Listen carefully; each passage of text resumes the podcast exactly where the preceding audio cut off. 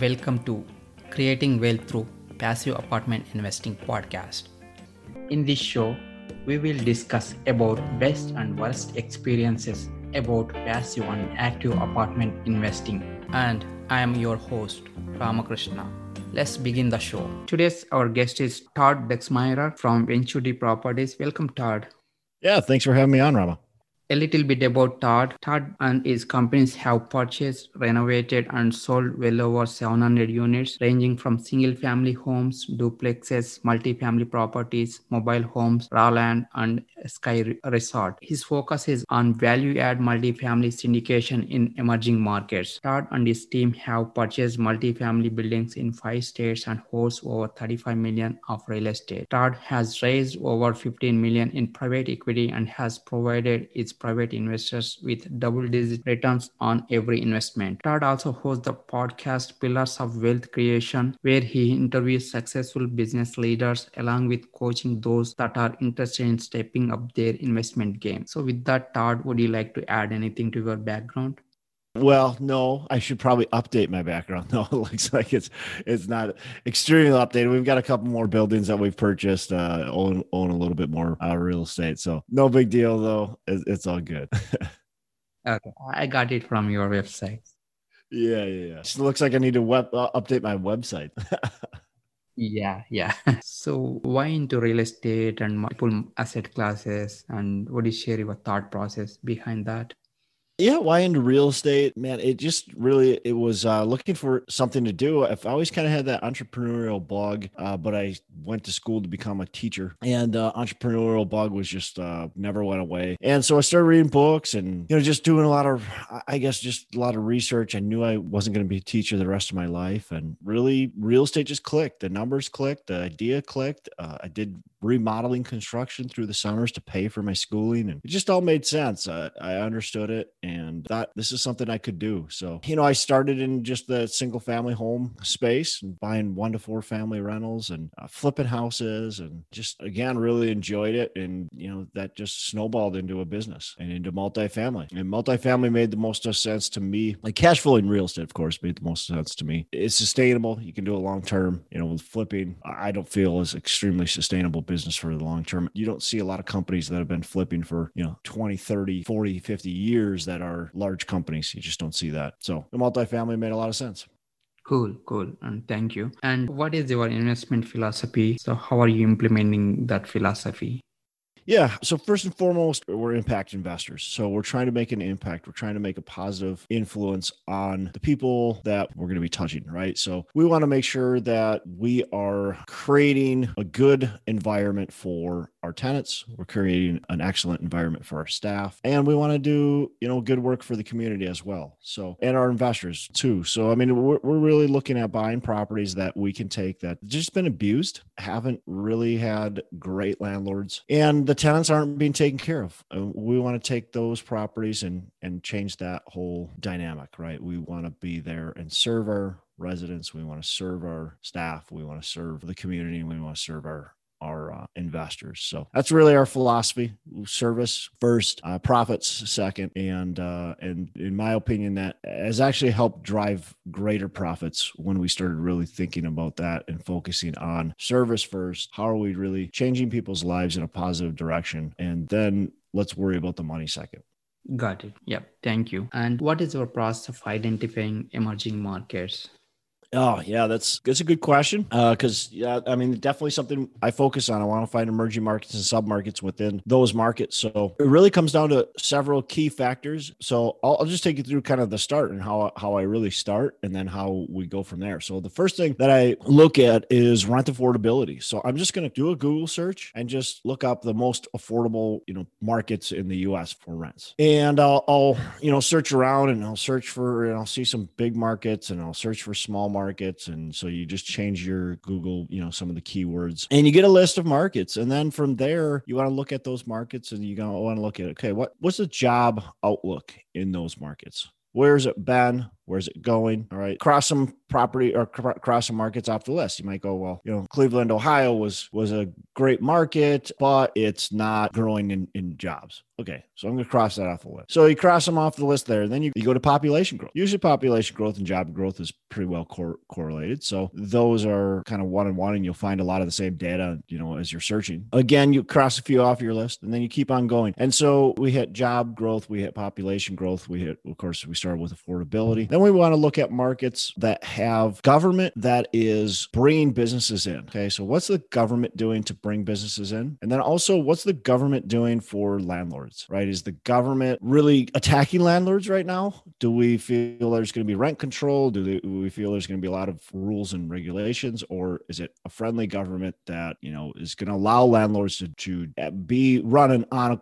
honest and ethical business, right? Now, we understand there's going to be government regulation. We're not trying to get away from that completely, but we want to be able to run an honest and ethical business and not have the government control who we are and what we do. So we definitely dig into that and, and cross quite a few markets off the list uh, for that. We also look at affordability. Affordability, we talked about rent affordability, but I'm talking about affordability for me to be able to actually buy a property and cash flow. Can I buy cash flow assets? What's the cap? What are the cap rates at? Where have the cap rates gone gone from and to. So was that market a, a market that was sitting at a, an eight cap just a few years ago, and now it's sitting at a five cap for a C class property? That might be a market that we don't want to be at. So you know, affordability for us, opportunity. Are there any value add opportunities, or are there enough? I should say value add opportunities, because of course there's always some, but are there enough value add opportunities? So we look at how many properties are selling in that market. Market like I'm from Twin Cities. Market like the Twin Cities in 2019, I'm not going to use 2020 because that was a wacky year. In 2019, there was 21 properties sold that were 100 plus units. That's just not enough for a population that's 3.6 million people. If that wasn't my backyard, I wouldn't even think about Minneapolis. And so it doesn't it doesn't make sense because it's just not enough inventory, not enough sales happening. So that means there's not enough opportunity for me to spend my time and energy building relationships in that market just to get no deals. And the few deals that I do get are probably going to be hyper competitive because everybody's going after those few deals. So trying to think if there's anything else. Those are kind of the, the big ones. Oh, the last one. Can I find a good team in that market? So as I really dive in, now this is this is kind of later stages. I really say, hey, I, I really like this market. So then I'm to see, can I actually find a team that's to be able to execute my business plan with me? And if the answer is no, then I'm to obviously move on with that. Now that that takes a little bit more digging. That's again when you're very serious about the market, you're maybe down to one or two markets, and then I'm going to find the team. That usually directly involves a, a flight to the market or drive to the market and spending some time there getting to know people. I want to get to know the brokers and the property managers and the contractors and so on. Got it, got it. And thank you for sharing detailed uh, process of identifying emerging markets. Really appreciate it. And so, what is your business value add business plan for uh, your properties? Yeah. So again, it, it comes down to how can we serve our residents? And so we're just looking at ways that we can take the property and add life back into it. So we're typically focusing on properties that are a little worse off than your tip, your, your kind of typical value add where they're trying to do a little light paint and maybe some flooring and maybe change out countertops. We're really focusing on properties that have been you know down and out for for years. So we're going to typically replace the countertops replace the cabinets. You know we're going to have to we're going to have to replace almost the entire interior essentially. And then we're going to have to do a lot of exterior work. The exterior is typically abused and so we're going to have to do exterior work, landscaping, amenity spaces are big, you know, and then what type of things do our residents really desire that our demographic uh, that we're, you know, that we're going after? So is it that package handling center? Is it the, is it the pool? Is it the, you know, just really what is it? What do they like? What do they want? And how can we serve them better? Again, just really cleaning these properties up and making them, we're buying a lot of slumlord properties. to say it. I mean, you know, we we just were buying one a few months ago. Great neighborhood. I mean, it's a A class neighborhood. This building was D class. I mean, it was just a just nasty. And, and these residents are living in this place, and you know, tiles, shower tiles are falling off of the off of the shower walls. Literally, one of the residents, I, I asked them how their experience has been so far, and she, she says, "Well, I've only been here a couple months, but you know, it's just it's been tough because the maintenance people don't do anything." And and uh, as I'm walking around, I said, "Well, what's this pile of tiles sitting here?" And she said, "Oh, that's from the shower." I open up the shower, and sure enough, she's got you know ten different tiles that are in her shower that are just laying there in a pile. She sorted them neatly. You know, the maintenance people won't touch them, and so it's stuff like that. We're gonna make sure, obviously, residents are actually being taken care of. Our maintenance staff is going to get to them right away. Got it. Yep. And what is your process of raising capital? Would you share any best practices you implemented in raising capital? Yeah. So I really think it's a lot of awareness to your base. So making sure that they're educated is huge. Making sure that they're aware of what you're doing is extremely important. I think one of the biggest things that I think a lot of early on capital raisers they don't realize is that you're providing a service, right? You're you're actually providing a need for your investor. So your investor has a problem and their problem is they've got money and they're looking for a good place to put their money that's going to A keep it safe and secure, B, grow it. And you've got a great product for them. You've got multifamily value add real estate. And that's a very safe investment, ranks one of the best on the Sharpe ratio. And it's a very, very good return investment as well. And so don't look at it as I'm raising money. Don't look at it as I'm, I'm selling my investors. You're not selling anybody. You're providing them an opportunity. And once you start looking at it like that, I think you're going to have a lot more success in it. So you're providing investors an opportunity to be able to invest in your deals. And if you believe in your deals, bring people along for the ride. They're going to be happy. And so I think that's where it starts with. And like I said, education, make sure they understand what multifamily is, what value add is, and what syndication is. Make sure they understand the types of return structures, all that kind of stuff. So how do you do that? Write a couple blogs. Like do do some webinars. Invite your potential investors along for the ride. The other thing is start a thought leadership program. You know what what does that look like? That that really depends on you. It could be a blog that you write uh, consistently. It could be a podcast. It could be Facebook lives, LinkedIn lives. It could be a clubhouse. There's so many different things out there that you can do to raise awareness, not only of who you are, but then make sure your investors know. I think the other thing is communication. Make sure you're communicating well with your investors. Make sure you're sending, you know, consistent emails to them so they know who you are, they know what you're doing, and you know, they can hear your updates. And especially once you have properties, you, you want to send very consistent emails so they know exactly what's going on. Be open, be honest, tell them the good, tell them the bad, tell them the lessons learned, all that kind of stuff. So, and then get out there, right? You've got to actually physically meet people. I know COVID for the last year, most people have been physically meeting with each other, but you got to start physically meeting with people. You've got to go to lunch with them and coffee with them, go to networking events, uh, just be live in person. My investors, when I look at my investor list and the people that actively invest, the very largest percentage by far are people I've met in person. We've sat down, we've had a coffee together, we've laughed together, we've shaken hands. Those are the people that invest with me consistently. Those are the people that invest the most amount of money with me. I don't get a ton. I mean, I do get investors that I've never met, but I don't get a ton of mm. investors that I've never met that have only heard me on a podcast or something like that.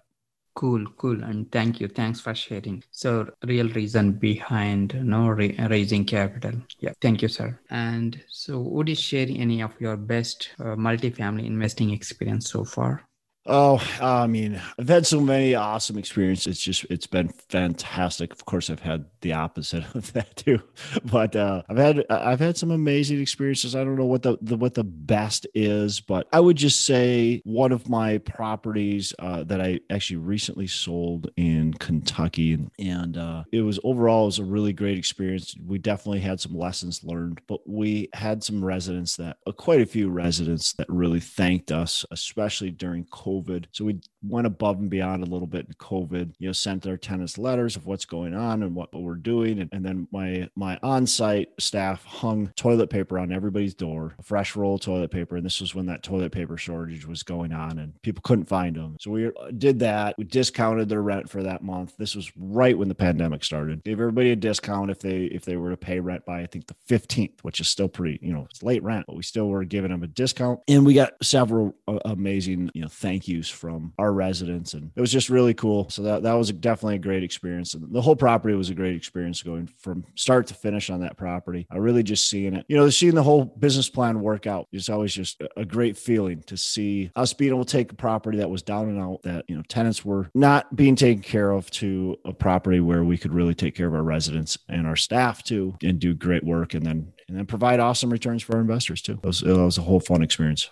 Cool, cool. And would you also share any of your worst or challenging experience so many. You know, I'll share one. I could share 20, but I'll share one. Uh, we bought a property that had some plumbing issues and it just continued to have plumbing issues. We had a plumbing pipe in the ground break in, I think it was Memorial Day weekend. The plumbing p- pipe broke in the ground and it ended up flooding four of my subgrade units in one of my buildings completely remodeled by the way. We just remodeled those units. We had tenants living in there. Flooded four of those units and we had to get an emergency company over. By the time we figured it out you know what was going on we, it took a while to figure out what the heck was happening but finally figured it out. Had to get a plumber over to dig up the street dig up the dig up the ground replace that pipe and then uh, of course we had to hire you know an extracting company to get rid of that water in those units. We had to move those residents. So it was a big mess and uh, you know lesson learned is really just get to know your buildings a little bit better.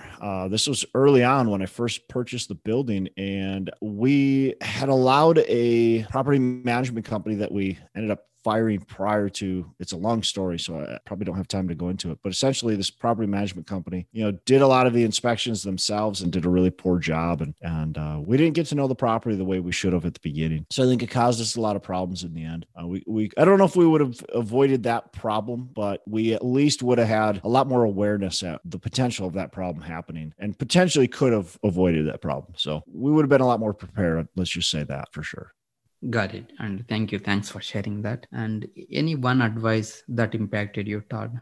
I think the biggest thing I had a mentor that I was working with that I still I still talk to a lot. And I was buying, you know, one to four families. I was doing fix and flips and I was just trying to transition out of that and into something bigger. And so I was buying 10 unit buildings, 20 unit buildings, that type of stuff. And I was talking to him about growing and, and getting larger units. And somebody we knew both knew. And I said, Man, I'd just like to get up there one day. And he goes, he's just like, Well, what do what do you mean one day? What what makes you any less, you know, any less of a, a person that did that. And we really we talked about it, and his whole philosophy or his whole thought was, look, you know, you you've done a lot in real estate, and that person essentially got started doing what you think you have to graduate to do. And so you don't need to graduate. You just need to go do it. Like you are capable, you know everything you need to know. Go do it and change your change your philosophy. It's just that little paradigm shift that was like, wow, you're right. Uh, there, there's no reason I can't do this business, and I'm going to go do it. And and so it's just that little push that got me to shift my paradigm. There's been many of those along the way too, just little paradigm shifting pushes. And uh, you know, take take those and grab them and use them. Push to bigger properties, push to bigger things. So that was just that little conversation was like, uh, just wow, uh,